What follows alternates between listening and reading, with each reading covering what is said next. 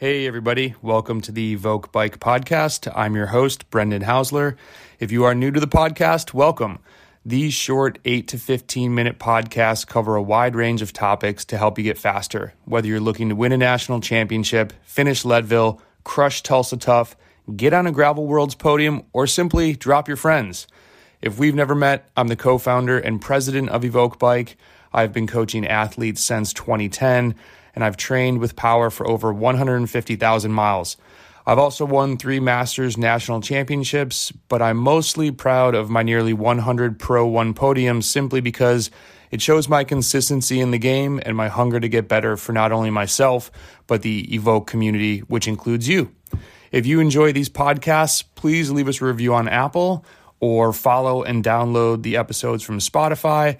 And if you want to take your support to the next level, please click the support link at the bottom of this podcast, where your donation will help us pay for everything that helps to keep this free podcast going. Now to the show. Good morning, everybody. We are back with Notes from the Dojo, kind of personal, selfish podcast talking about Yesterday's event, the first road race of 2022, the Glades Road Race in the middle of nowhere, Florida, which was actually pretty cool to drive up through some swampland early, early yesterday morning. 70 mile road race was going to be super fast. If you remember, Amateur Nationals last year was in Florida. We averaged over 27 for 100 and something miles. I was thinking it would be a similar hot pace. Uh, some really strong teams there. Best Buddies, Amino Rip. Um, there's one other team I can't recall. They're in black with some neon yellow on their jersey.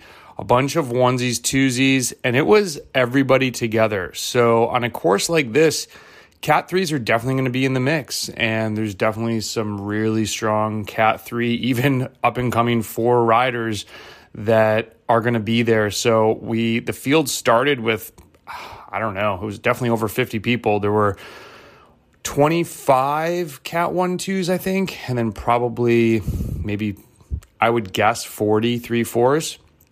So there was definitely going to be some wind and it it was cross but not super headwindy except going north it felt like the most and really my goals for the race. Pedro and I were there. It's our first race together for Velo Brew. Just you know, mesh a little bit. Get to we've we've ridden together here and uh, doing some like the Cove ride and some rides outside of Fort Lauderdale, but never raced together. And he's more sprinter type. I'm more getting the breakaway type. That's kind of a good mix for us right now. Um, let's just see what happens. And so a lot of early moves and it was you know the the normal kind of people firing off some shots left and right, but you really need to be going. You need to be hauling to get away. And on a flat course like this, it has to be the right mix at the right time.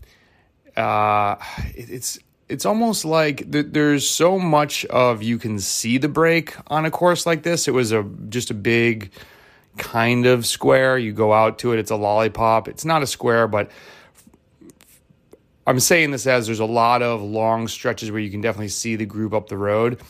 Um, it's going to have to be windy. You're going to have to catch it where the group's just not motivated enough, and maybe they're going 25 and the the break is going like 30.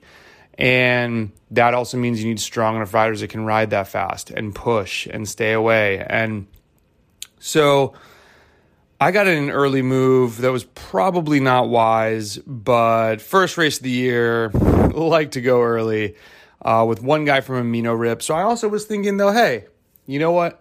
We're in. We're going to be in the headwind portion soon. If we could get through that, who knows what happens? This allows Pedro to chill, follow moves, and really, Best Buddies is the only big team left to chase things down. And the guy I was with, unfortunately, his sunglasses went flying off, so he pulled off to get those. So I'm by myself. I'm like, well, I'm just gonna keep riding this for a little bit. So after you know the initial first matches were lit, following moves, this was like a 20 minute move, and I wasn't feeling great after it, to be honest. Didn't feel bad, but I thought maybe a group would stay away. As as I got caught, it was like a group of 10 I just sat on. Eventually, everything came back together. And then a counter group went up the road, and they were, I don't know, maybe 30, 40 seconds up the road. And it was a big handful. It was 10 plus riders, couple of Mino Rip, only one best buddies, Ruben Campagnoni. I think I'm mispronouncing his last name, but super strong rider, but not a huge sprinter, I don't believe. So Best Buddies wasn't happy with that. Michael Hernandez did a massive load of work to pull that closer. I was just sitting in, watching, kind of seeing who else was there. Still a massive group. Uh, talking to Pedro a little bit, seeing how he was feeling. I made an error at one point. Um, and Pedro, I'm not going to call you out, but Pedro was way far back. and I went to talk to him and I was like, where's this guy? So I swung out, went back to talk to him, and it was the worst timing that the group started to split, and I got on the wrong side of that. So wasted a ton of matches coming back, and you know we we it was a good learning lesson for us both. Of while you don't need to be on top of each other, we were not in any position to communicate or talk and see how the other person's feeling. Just check in, and so you know, it's also weird. It's we don't have our kits yet because it's January, so we're in different kits. We're not used to finding each other. That's all part of doing this race. Um, oh, and I meant to say, like, my goals for this race were obviously we wanted to win. We wanted to gel as teammates. Uh, I wanted to get some hard efforts in that were race like, as you know, we're going to start racing more frequently down here in March. And also just have fun. I was pumped to go out and do a race in middle of nowhere, Florida. Um, so Best Buddies brought that group back, and I was thinking, okay, this move, if I'm going to get in a move, it really has to have a Best Buddies and, and an amino rip guy, and we need to still, you know, they've got to be happy with it. I'm happy with whoever. I'll, I'll take my chances. Um, still a relatively big group. I want to say 35 plus riders, 40 riders there were a lot of guys sitting on, but they're still there. And I don't know a lot of these people. So it's like, hey, maybe this person's just waiting for 1K to go and they have one huge match and that's what they're going to light. I thought it was going to be more. So I made a few attacks at different points in time. I was thinking of maybe trying to keep it fast for Pedro at the end. And he was like, you should definitely try and get away a couple more times and see if people come with you. See, see if the mix just happens. Um, all my moves they just no one was coming on my wheel and I would get out there by myself and it was like man I'm either mistiming this or you got to go hard to get that separation. Um, I was hoping that a couple people would jump across. Michael Hernandez did jump across a couple times, but everybody's following him. He's got the Florida State jersey on. It's Michael Hernandez.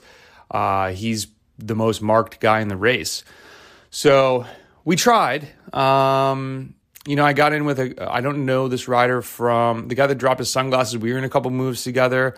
Super active day. Uh, really happy with how the legs performed. Felt good. I will say my back started bothering me, and I'm not sure if it was just from the massive smashing.